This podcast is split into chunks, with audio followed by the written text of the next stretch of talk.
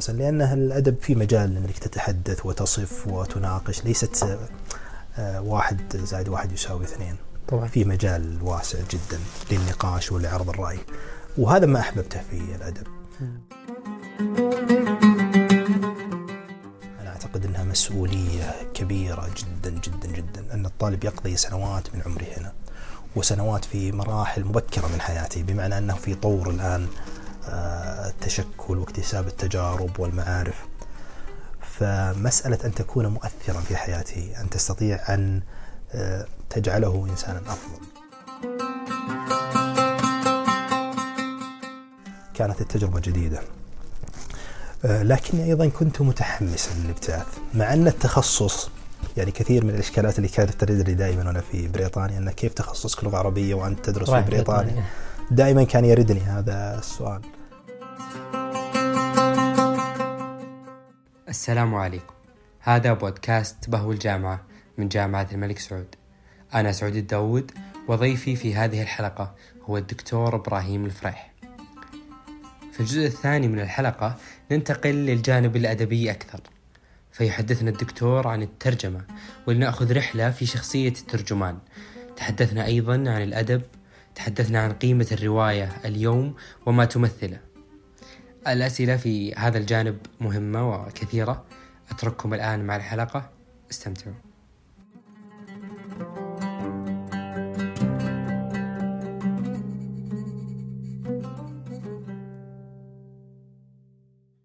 الله يسعدك طول في عمرك. الله. لا يلحظ هذه الأمور لأنها تكون صغيرة أحيانا فما يلحظها من الصورة الكبيره إلا لما يدخل فيها بيلحظها بشكل اكبر. نعم. بننتقل الآن إلى الموضوع اللي آه، يعني لدينا فيه محاور كثيرة ألا وهو الترجمة. خلينا ب- بسؤال بسيط. ماذا تعني الترجمة للدكتور إبراهيم؟ ل- لماذا اتجه للترجمة؟ أه، الحقيقة أنها هذه لها قصة مثيرة للاهتمام أيضا في مرحلة الدكتوراه أه، كنت بسبب الجلوس لساعات طويلة عانيت من مشكلة في الظهر في مم. فترة هناك وفي تقريبا 2015 أو نحوها اضطررت إلى إجراء عملية في الظهر وأنا في بريطانيا. العملية هذه ألزمتني السرير مدة شهرين متواصلين حول. فكنت توقفت عن الدراسة في الجامعة أخذت يعني مرحلة توقف لكني يعني بطبيعتي أحب أني أنشغل بشيء آخر. فبدأت أترجم وترجمة ممتعة بالنسبة لي وتجربة رائعة. بداية كانت مقالات؟ فكنت أترجم مقالات يعني ترجمت في موقع حكمة مقالات نعم. في البداية. ثم أيضا بعدها بدأت بترجمة بترجمة كتاب الكتاب الأول هذا النقد الألماني. فهذا الكتاب كنت بالمناسبة أنا أتممت ترجمته وأنا في مرحلة الدكتوراه. كان بالنسبة لي متنفس ومنفذ بمعنى البحث الدكتوراه يكون معك كل وقت تفكر فيه في كل اللحظات ويثقل كاهلك جدا فكنت أريد أن أخرج من هذا من هذا الجو الذي يتعلق كله برسالة الدكتوراه متنفس فكانت- كان. فالمتنفس كانت الترجمة. دائما كنت مثلا الصباح أبدأ بساعة أو ساعتين أحيانا أترجم. في الكتاب ثم أبدأ في بحثي فكأن كانها المقبلات التي تعدك إيه. لأن بعد. بعد سنوات من أو بعد مدة من الزمن في البحث يكون ثقيل عليك ويتكرر نفس الشيء كل يوم كل يوم فتشعر بثقل كان- كانت الترجمة هي المتنفس ثم أعود مرة أخرى للبحث ونشر هذا الكتاب وأنا في مرحلة الدكتوراه يعني أتممته وانتهيت منه في مرحلة الدكتوراه لله الحمد ما شاء الله. كانت تجربة جيدة. الترجمة هذا بالنسبة النقد علماني بدايه نعم الترجمة ب... بالنسبة لي أنها كأنها إعادة إنشاء لنص جديد لأنه نص على نص. بمعنى نحن لما نترجم هل تنقل النص كما هو؟ أنت في الحقيقة تعيد إنشاء هذا النص. أنت تعيد إنشاء هذا النص. هو ليس كما آه، يعني تنقله نقلا آليا لأنه يتأثر أنت بشخصيتك خلفيتك، بخلفيتك. وشخصيتك أنا كيف فهمت هذا النص وكيف سأنقله ولذلك هي عملية جداً. خطيرة جدا عملية خطيرة لأن لو و- فهمت شيئا فهما خاطئا معناها أني سأنقله بصورة آه، خاطئة. مما يعني إنه بلا شك إن الترجمة دائما يدخل فيها خلفية الإنسان بلا شك. تلقي المعلومة فأنت لا تنقله 100% كما أراده المؤلف. بلا شك هو نص آخر هو إعادة إعادة إنشاء للنص. هو نص موازي للنص الأصلي. لذا ينطلق منه. مم. ولكنه هل ينقله نقلا آليا؟ لا أعتقد هذا ولا ينبغي له أن يكون هكذا. لأنك لابد أنت أيضا أن لا أعني أنك تغير المعلومات أو الأشياء الواردة لكنه طريقة تقديمك له وإنشائه ستختلف من بسبب الاختلاف أيضا من لغة إلى لغة أخرى. صح. النقطة المهمة أنا أعتقد أن الترجمة كانت مسؤولية بالنسبة لي. بمعنى مسألة أن تتقن أو تعرف لغة أخرى فمن الدين أنك تحاول أن تسعى لنقل بعض المعارف بعض ال- ما اطلعت عليه في تلك اللغات إلى اللغة العربية. أشعر بأنها مسؤولية حتى تتيحها أيضا للقارئ العربي. ولذلك كل نص كنت أحاول أن أعمل عليه كان لابد أن أقتنع به. والآن إلى يومي هذا لما يعرض علي أي كتاب أو مم. نص أقول للناشر لابد أن أطلع عليه أولا. حتى وأحيانا أعتذر وحدث هذا أكثر من مرة. جميل. جدا أحيانا أعتذر. آه، فتشعر بهذه المسؤولية العظيمة تجاه هذا الأمر. أي نعم. ب- بما إننا على أم، ذكرت موضوع إعادة إنشاء النص. نعم. أه، هل هل يترجم المترجم ما كان يتمنى أن يؤلف؟ يعني هل. الدكتور اليوم رأى مثلا نشأة كتاب العربي أو هذا النقد علماني هل كان يقول أنا تمنيت أن الف هذا الكتاب فترجمته كانت طريقة جميل والله هذا سؤال جيد ويحتاج إلى التفكير آه، أنا لم لم أفكر بها بهذه الطريقة يعني لا أذكر أني نظرت لها بهذه الطريقة أبدا إنما آه، يكون نص آه، لفت انتباهي أعجبني وأشعر بأنه ينبغي أن يكون آه، متوفراً. متو... يعني نعم متوفرا باللغة العربية آه، كل هذه النصوص التي عملت عليها لا لا أقصد بأني أقر كل ما فيها وإنما أعتقد أن وجودها باللغة العربية مهم وسيثير حالة من النقاش المهمة أيضا فهذه كانت النقطة الأساسية. لكن لا لا, لا تقر بما بكل ما تنقل 100% لا, لا, لا أنت في النهاية أنت مترجم يعني أنت الكلام الموجود هو منسوب للمؤلف ليس منسوبا لك. صحيح؟ ف قد يعني لا تنقل وجهة نظر عجبتك ولا لم. يعني أحيانا بعض الأشياء التي أترجمها أنا أكون غير مقتنع بها لم يقنعني المؤلف بها. ربما أعلق أحيانا في الحاشية. ربما لكني لا أستطيع يعني ليست مهمتك أيها المترجم أن في كل نقطة تعلق عليها وتعترض عليها. صح. لأنك تستطيع أن تكتب كتاب آخر وترد عليه إن أردت.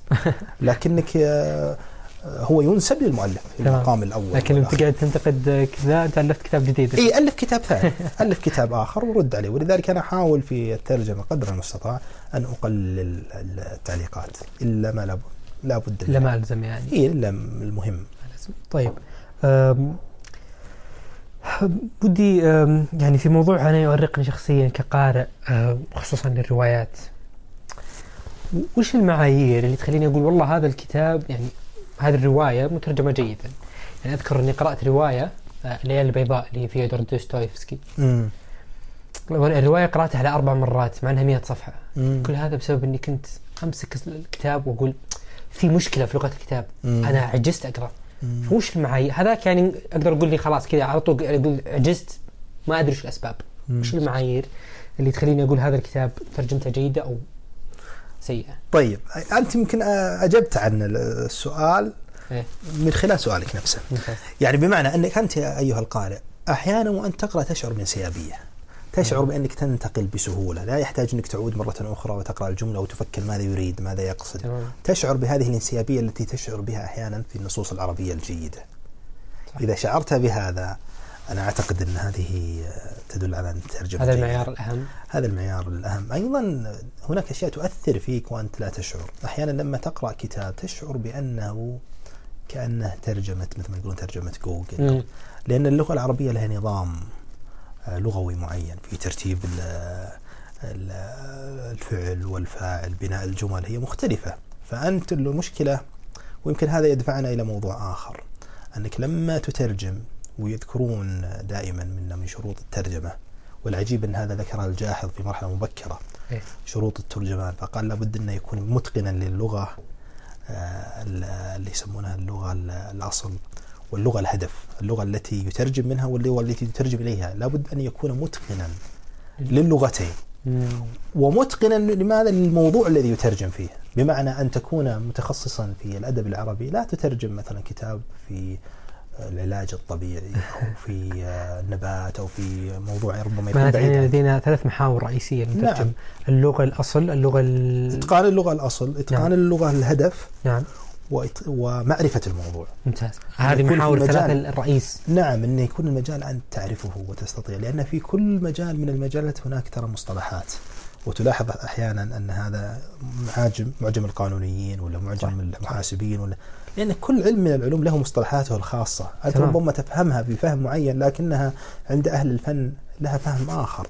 وتترجم بطريقة أخرى. فلا بد أنا أذكر أني طلعت على كتاب. شخص ترجم من رحلة. أظنه هل كان محمد أسد؟ ربما رحلة محمد أسد إن لم أكن. آه، ربما. أو مراد هوفمان.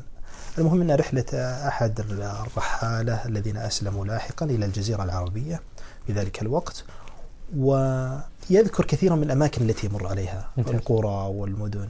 المترجم لا يعرف ال- المنطقة وليس من أو أدب الرحلات. ولا يعرف المنطقة حتى. الجزيرة العربية لا يعرفها ولا يعرف. مدنها. فماذا فعل؟ أحيانا يترجمها كما هي. بمعنى؟ بمعنى يعني نفترض حريملة إيه. فيكتب هريملة بهالطريقة طبعا أنت هذا خلل عظيم جدا. ماذا؟ هو ما يعرف أساسا المدينة ولا يعرف أنها تنطق حريملة فأخذ الكلمة كما كتبت باللغة الإنجليزية ونقلها.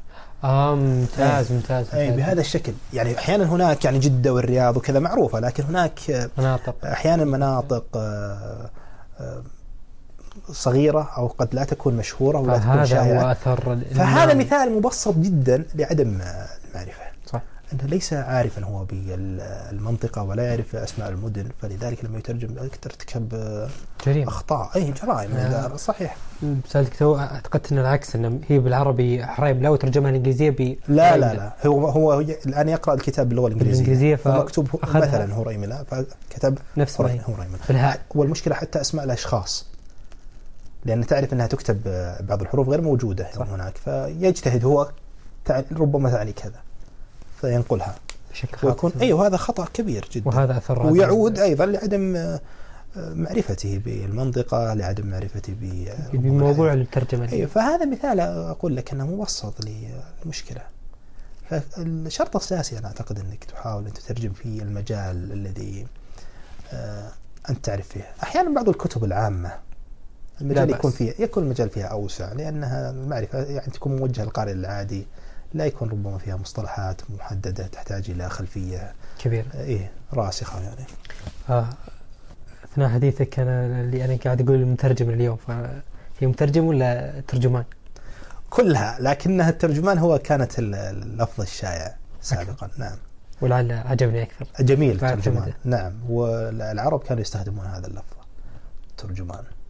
أكثر من مترجم. نعم. وحتى الجاحظ كان يستخدم يعني لما أتكلم عن شروط الترجمان أو شرائط الترجمان كان يستخدم كلمة الترجمان هذه. مم. لأن تعرف في في العصر العباسي كان هناك حركة ترجمة كبيرة جدا من اليونانية. هذه و- كانت بداية آه، بداية حركة الترجمة؟ يعني هي من المراحل الأساسية المؤثرة. في نشأة الترجمة. المأمون وفي العصر العباسي عموما كان هناك أثر كبير ودعم كبير للترجمة. وحتى أن من القصص التي تقال أنه كان أن كان أن الترجمان كان يعطى وزن ما ترجمه ذهبا. وساتر. نعم بحسب ما ترجمت. وكانت مرحلة عظيمة يعني الثقافة العالمية أو الحضارة العالمية. والحضارة الغربية تحديدا هي مدينة للحضارة العربية لأنها حفظت كثيرا من الأصول اليونانية التي ضاعت. فكأن العربية. الحضارة الغربية الغربية. ح- مدينة للحضارة العربية ممتاز. لأن الحضارة العربية أما- لأنهم ترجموا من اليونانية. نعم. فاحتفظوا ب- بذلك بتلك العلوم التي هي ضاعت. اليونانية اليونانية. فقدت. ممتاز. فالعربية كانت هي الوسيلة للوصول إليها. ولذلك تجد ترجمات كثيرة آه، لها في آه، اللغات. الغربية نعم. مم، ممتاز جدا. ف هذا طبعا كان هذا النقل بالمناسبة ليس نقلا آليا. هناك من يقول أن الحضارة العربية أن دورها فقط كان أنها كأنها احتفظت. هي لم تحتفظ فقط. هي نحن ماذا قلنا قبل قليل أن الترجمة نص على نص. أنت لما تترجم تنشئ نصا جديدا. تنشئ نصا جديدا بما يحمله هذا المعنى أو هذه الكلمة من معاني. آه، ويثير نقاشا أيضا في المجتمع الذي ترجم إليه ويكون هناك تأثير معين. فالحضارة العربية كان لها أثر في هذه العملية. وما كانت مجرد ليست نقلا آليا آليا فقط. كما نعم. ذكرت نعم. غطينا أعتقد أغلب المواضيع اللي كنت بذكرها في بداية الموضوع عرفنا لماذا أنت اتجهت وسبب حبك في بداياتك في نعم. الترجمة أه، أه، أيضا موضوع اللغة الأصل واللغة المترجم إليها. أم، بنتقل ل مقالات ترجمتها في وهذه من اقتراحات الأخ عبد الرحمن في منصة معنى. نعم. كان هناك آه، مقالين آه، هل يتمحور السرد الأدبي حول الحقيقة أو المعنى؟ وآخر بعنوان المحاكاة السردية بوصفها سبيلا إلى معرفة الذات وتطويرها. وننصح طبعا كل المستمعين اليوم أن يقدرون يطلعون عليها عن طريق منصة معنا. لكن سؤالي هنا المقالان هذه المترجمة يدوران حول موضوع موضوع صراحة أراه مهم جدا للقارئ اليوم. وموضوع يواجه القارئ اليوم بشكل كبير جدا. أنا شخصيا صرت أشوفه بشكل كبير. قيمة الرواية مم. ما هي قيمة الرواية اليوم لنا جميل. كقراء للمجتمع ماذا تقدم الرواية؟ آه، طبعا هذا موضوع آه، ربما يتكرر فيه النقاش وموضوع دائما يتردد البعض دائما ستجد منهم مع ومنهم ضد نعم في نعم. كل تماماً. مكان وفي إيه. كل مجتمع سواء مجتمع طلابي أو مجتمع آه، ثقافي معين ستجد. دائما. نعم تجد دائما هذا. الآراء حادة فيه دائما. إيه، يمكن يمكن صحيح. ويعني البعض ينظر لها لقراءة الروايات على أنها مضيعة وقت وأنها لا تضيف وأنها لا تستحق. والبعض الآخر يبالغ أحيانا في دورها وأهميتها. تمام. ربما قبل قليل أشرت لنقطة محورية أنا هذه تهمني جدا. نعم. أن الأدب والرواية تحديدا تعطيك هذه المعرفة. المعرفة بالإنسان وبدوافع الإنسان وبما يؤثر فيه وبما يتأثر به هو أيضا. عذرا دكتور تسمح لي بس هنا في موضوع عشان نكمل عليه. يختلف لما أسأل الناس عن وش تعريف الأدب. لكن سؤالي هنا هل الرواية من الأدب؟ بلا شك طبعا هي هي من الأجناس الأدبية. هي جنس أدبي. آه، أساسي. فكنت أقول أن الرواية أهميتها طبعا لما يتكلمون في هذا الموضوع يذكرون أشياء كثيرة يذكرون مثلا تطوير المهارات اللغوية والقدرات التعبيرية هذا وغيرها. إذا كان مناصرا للرواية. إذا كان مناصرا للرواية وأنا من المناصرين الحمد إليها. لله. هذا شكلنا بنكمل بعد البودكاست بجلسة نقدر نسولف عن إي الرواية. والله أبرك ساعة. يا ف... فهذا جانب مهم ولكن الجانب الأساسي مسألة الإحساس الذي أشرت إليه قبل قليل مسألة أنك تجعلك أكثر. تجعلك إنسانا أكثر حساسية للإنسان عموما وللعالم الذي تعيش فيه. مم. أكثر معرفة به وأكثر إحساسا به. فهذه هي النقطة أنا التي أعتقد أنها محورية. ربما تكلمنا قبل قليل عن آه، التجارب التي لا يتسنى لك أن صح. تجربها لكنك من خلال الرواية تستطيع أن تعرفها وتجربها. تعيش شعورا قد يستحيل أن تعيش. نعم. وهي بالمناسبة آه، أهميتها من طرفين لأنك أحيانا تستطيع أن آه، تنقل وهذا ربما أسلوب آه، عجيب.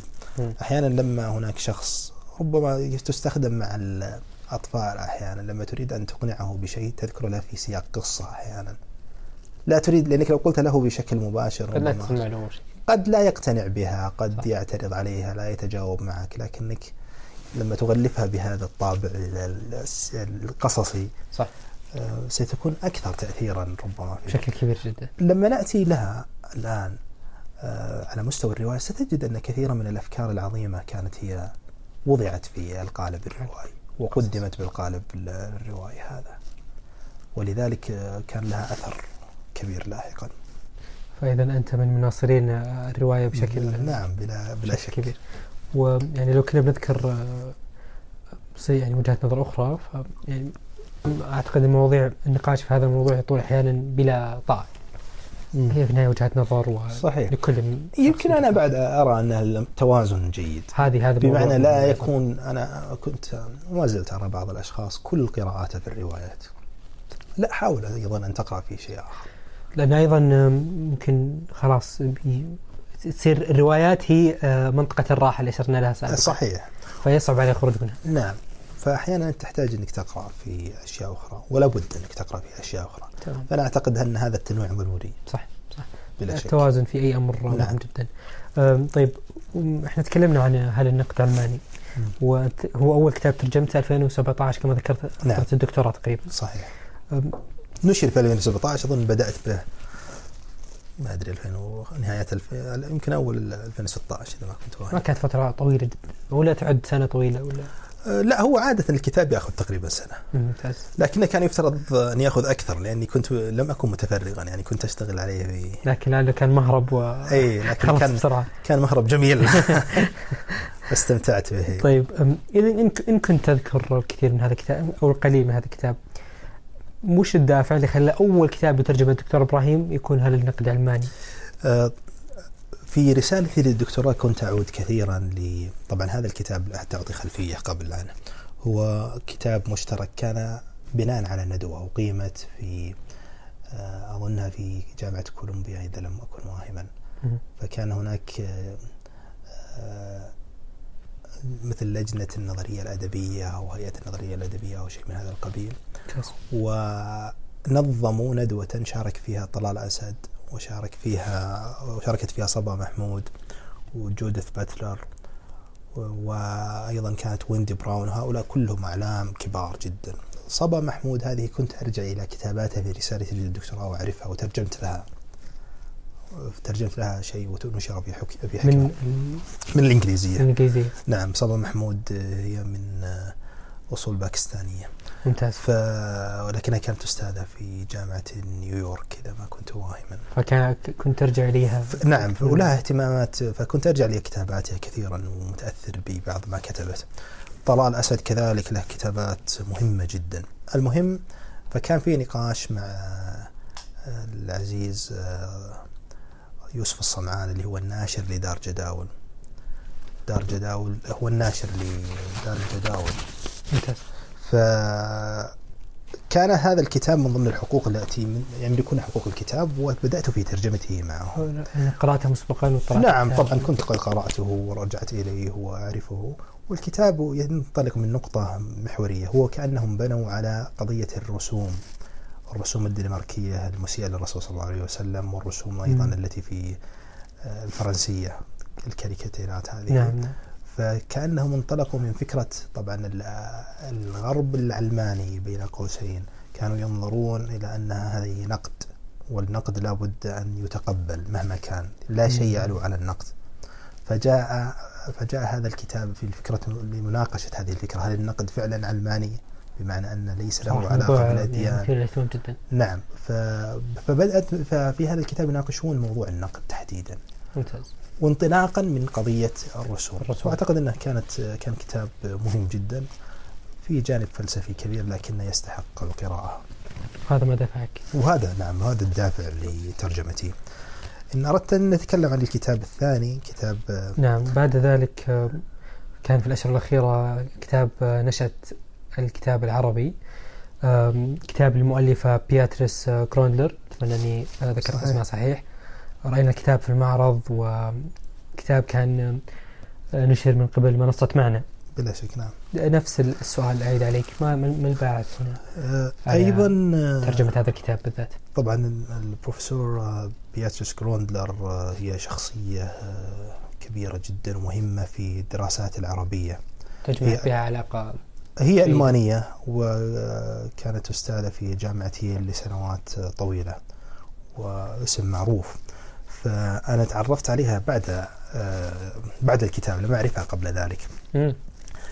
آه، لكن الكتاب كان أيضا آه، تعرفت عليه مبدئيا قبل حتى أن ينشر لأنه نشر هو في 2020 لما أو آخر 2020 لما أكون واهما.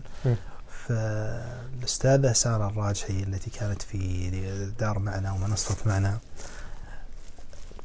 آه، أنا أطلعتني على الكتاب فقرأت الكتاب و- واستمتعت به جدا. وقلت أنه كتاب يستحق فعلا أن يترجم.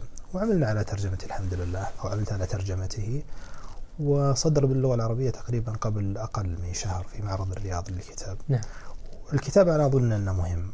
يعني ربما جانب الأهمية فيه أنه يتناول مسألة النشأة. هي الفكرة المركزية في الكتاب تقول أن التواصل البشري مر بمنعطفات مهمة جدا. بمعنى. لما نأتي في تاريخ التواصل البشري ستجد أن آه، الطباعة كانت مرحلة مؤثرة جدا لأن الطباعة أتاحت الك- الكتب هذه وأتاحت المنشورات وغيرها. أن تصل للجميع. أن تصل للجميع. الأبجدية كانت مرحلة مؤثرة اللي هي الحروف الأبجدية. تعرف أن سابقا كان كانوا يكتبون آه، بأشبه ما يكون بالتصوير. كان لما تكون عنده فكرة معينة أو شيء معين يصوره. رسما. صح. لما اكتشفت الحروف واستطعت أن تعبر عن دقائق الأشياء من خلال الحروف الأبجدية كانت هذه مرحلة آه، منعطفا. مهما في تاريخ لما تفكر فيها تجد فعلا عظمتها نعم الإنتقال. التص... لأنك الرسم أو الت- الكتابة التصويرية هذه لا تعبر عن كل ما تريد. ما كانت تظل حدود في التعبير فلاحظ أننا تكلمنا عن الأبجدية وتكلمنا عن الطباعة. الإنترنت أيضا مرحلة مذهلة في التواصل البشري. صح طبعا. هي ماذا تقول المؤلفة؟ تجادل بأن الكتاب العربي أحد المنعطفات المهمة المهملة الكتاب العربي في الكتاب العربي. التواصل بالعالم في التواصل العالمي لماذا؟ تقول لماذا؟ أنه في المرحلة في العصر العباسي كان آه، عدد الكتب هي ذكرت رقما لا يحضرني الآن لكن نقول أنه آه، 700 ألف كتاب مثلا في مكتبة آه، باريس اللي هي كانت أكبر مكتبة في أوروبا تقول أن في بغداد في ذلك الوقت ما يقارب من 7 مليون كتاب أو شيء في أكثر من مكتبة. صح. يعني هناك عدة مكتبات. دار العلم في مصر كانت تحوي ما فوق المليون و ألف كتاب. نعم فتقول أن هذه الحركة آه، في التأليف أنها حركة غير مسبوقة في التاريخ وكانت حركة مهمة جدا وتستحق أن تكون منعطفا من منعطفات التواصل هنا تقصد البشري. العرب آه، على المستوى العربي صحيح لكنها أيضا لو نظرنا إلى التاريخ العالمي للتواصل لا يوجد ما يوازي هذه المرحلة في رغم أنها كانت آه، ب آه، يعني ألو... كان أبسط نعم الإمكانيات كان ال- الوراقون آه، ينسخون الكتب نسخا. ولكن كانت هناك كتب كثيرة جدا بوسط الملايين فهذه مرحلة مؤثرة هي حاولت أن تدرسها وتكتشف ما المؤثرات فيها كيف انتقل يعني الثقافة العربية كانت تميل إلى أن تكون ثقافة شفاهية. فكيف انتقل ال- العرب من الثقافة الشفهية إلى الثقافة المكتوبة ما التحديات ما النقاشات التي حدثت؟ هي قسمتها إلى أكثر من باب. في الباب الأول تكلمت عن العلماء والنقاشات التي كانت تدور بينهم وتقبلهم للكتاب هذا أو للمكتوب بين قوسين. ثم تكلمت عن الشعراء ودورهم في الكتاب. بعضهم آه، يعني حدثت سرقات شعرية مثلا. لماذا؟ لأن الكتاب لأن الدواوين السابقة بدأت تكتب فأصبح الشاعر يستطيع أن ينظر في شعر من سبقه. ويأخذ منه أو يستطيع هو أن يكتب آراءه عمن سبقه أو من عاصره كانت يعني فكانت هناك. حركة ثم تكلمت أيضا عن الوراقين وهم هؤلاء ال- الذين عادة يكونون في. في الظل لا يظهرون. رغم أنهم كانوا المحرك الأساسي لهذه الحركة فتحدثت عنهم النقاشات التي كانت تدور بينهم الصراعات الجدالات. ثم تكلمت في الباب الأخير عن ال- ال- المكتبات الشخصية. فالمكتبات الشخصية ووجودها. موضوع ترى هذا والكتبي- الكتبي مثير للاهتمام مثير جدا. الكتبيون كما يسمى الذين يحبون الكتب ويجمعونها. وكيف أصبحت أنها نوعا من آه، أو بابا من أبواب التفاخر بأني أملك صح. مكتبة عظيمة. فتتحدث أيضا عن هذه النقطة. والكتاب صراحة يعني رغم أن شهادتي فيه مجروحة لكنه يستحق القراءة. طبعا. الكتاب جميل جدا والمؤلفة بارعة. وأنا ما أذهلني أنك ستجد وأنت تقرأ الكتاب أنها عادت إلى أمهات الكتب العربية. ستجد الأغاني يرد كثيرا وتأخذ اقتباسات منه. ستجد أنها تعود ل آه، كتب كثيرة الطبقات النحويين التاريخ الإسلام وغيره مليء بالحواشي ربما 30 صفحة كلها حواشي. ما شاء الله فأنا لا يعني أستطيع أن أستوعب كيف تمكنت من بناء هذه الصورة المذهلة البانورامية. يعني كانت تبحث في المصادر العربية في كل ما يتصل بشكل مباشر أو بغير أو غير مباشر بالكتاب ثم تأخذه وتجمع ذاك إلى هذا وتحاول أن تفهم ما الذي حدث. آه، أنا أعتقد أنك ب- ب- بهذا الإطلاع لبيتريس جروندر أجبت على سؤال أنا كنت آه، أنوي أن أسألك إياه اللي هو لماذا آه، يعني نهتم بما تكتبه كاتبة آه، خلينا نقول مؤلفة أجنبية عننا مم. فأعتقد الاهتمام الذي بدر من بياتريس هنا على سبيل المثال بما أننا نتحدث عنها هو واحد الأسباب اللي يخلينا مثلا نهتم صحيح. بما تكتب هو أيضا دائما هناك ميل للإنسان أن يعرف بغض النظر عن مستواه ماذا يقول الآخر عنك؟ صح. كيف يكتب الآخر عن أدبنا؟ آه، هذا جزء مهم ودافع مهم. لكن أيضا من الدوافع المهمة أن هذا الذي كتب الكتاب هو شخص آه، هو في هذا السياق هي باحثة متمكنة و- ومؤهلة ورائعة جدا. طبعا آه، أنا كنت أتواصل معها في خلال ترجمتي للكتاب دوريا. ممتاز. أحيانا نقطة معينة أحتاج إلى توضيح أكثر أحيانا أستفسر منها عن شيء معين. فكنت أتواصل معها ثم حضرت إلى الرياض في معرض الكتاب. وكان اللقاء الأول معها وجلست معها عدة جلسات رائعة. كانت يعني عرفتها في عن طريق البريد الإلكتروني ثم أيضا كانت أروع مما تصورت لما جميل. زارتنا هنا في الرياض وشاركت في معرض الكتاب. كانت فرصة رائعة صراحة. بلا شك نعم. لمن تمكن من حضور آه، الندوة اللي أقامتها آم، خليني أختم مع أختم معك دكتور وأنا يعني صدقني طول هذه المحاضرة وأنا يملأني شعور بإني ود كل موضوع نمر عليه ودي إني أقعد فيه آه، نص ساعة ولا 40 دقيقة. ما يزال ما يزال قلبك معلق بالمحاضرات والمحاضره مع أنهم ماخذين بريك المفروض أن طلعنا من الجو.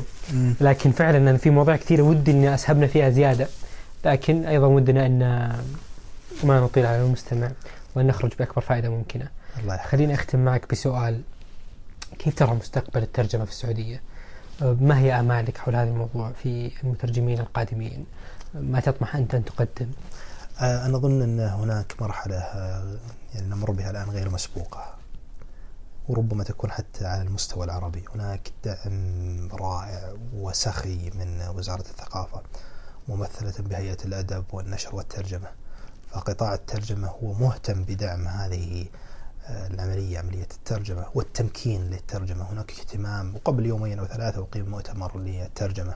ما شاء الله. فهناك جهود مذهلة ودعم سخي حقيقة. والرائع أنه يعني نجد عددا من المترجمين السعوديين الشباب المتمكنين. فأتوقع أن المستقبل زاهر حقيقة إلى أقصى درجة ممكنة. بإذن الله. ويعني لو تلاحظ حتى في المعرض السابق الذي يقيم قبل ربما شهر. عدد المترجمين السعوديين كبير وأعتقد أن المرحلة القادمة ستجعل يعني ستجود هذه التجربة وستجعلها أفضل أيضا. بإذن الله. ننتظر يعني حركة ترجمية غير مسبوقة بحول الله تعالى. بإذن الله تحت دعم سمو سيدي ولي العهد ووزارة الثقافة مثل بلا شك. الدكتور بدر فرحان بلا شك وجميع يعني. من يساهم في هذا الأمر. بلا شك هي جهود مذهلة. يعني حتى الكتاب هذا الذي ترجمته هو مدعوم أيضا من هيئة الأدب والنشر والترجمة. بمبادرة ترجم ف يعني جهود كبيرة. شيء يدعو الفخر بشكل عظيم صراحة. بلا شك بلا شك. وس- وسنجني ثمارها قريبا بحول الله. بإذن من الله حيث النتاج ومن حيث الأثر الذي آه، يعني تصنعه. نعم الذي تصنعه الترجمة في المجتمع عموما وفي الثقافة. هذا الاحتكاك الثقافي دائما يكون فرصة لتلاقح الأفكار للتطوير للاكتشاف. ف هذا أثر الترجمة في المجتمع؟ نعم نعم هذا من الآثار. يعني لما تنظر حتى في العصر العباسي كانت حركة الترجمة مؤثرة جدا. فأيضا هنا يفترض أن ننتظر يعني نتيجة مماثلة بحول الله. بإذن الله. أه، بشاكر لك يا دكتور. الله. شاكر لك أه، استقبالك لي اليوم إحنا في مكتبك فأنا الضيف والله ما الله يحييك مش والله. الضيف، أبرك شاك- ساعة والله. ساعة كبرك الله يحفظك وشاكر لك رحابة صدرك. آه، إن شاء الله أن غطينا مواضيع تهمك تهم المجتمع إن شاء الله أن الجميع آه، وجد ما يهمه هنا ما استفاد منه أن يخرج. أتمنى أن يخرج الجميع ولو بفائدة بسيطة. أعتقد أن هذا يكفينا اليوم. بإذن الله. أنا أيضا أشكرك جدا استمتعت بهذا الحوار. الله يسعدك. ومضى الوقت طويل يعني سريعا. جدا ف- رايح ساعة ونص الحين اي هو وقت ليس بالقصير لكنه مضى بسرعة فشكرا جزيلا لك مرة أخرى. وأرجو أن يكون فيما قدم يعني شيء مفيد للمستمعين عموما. شكرا بإذن جزيلا. الله. شكرا لكم جميعا. شكرا. لك دكتور إبراهيم. نراكم على خير بإذن الله.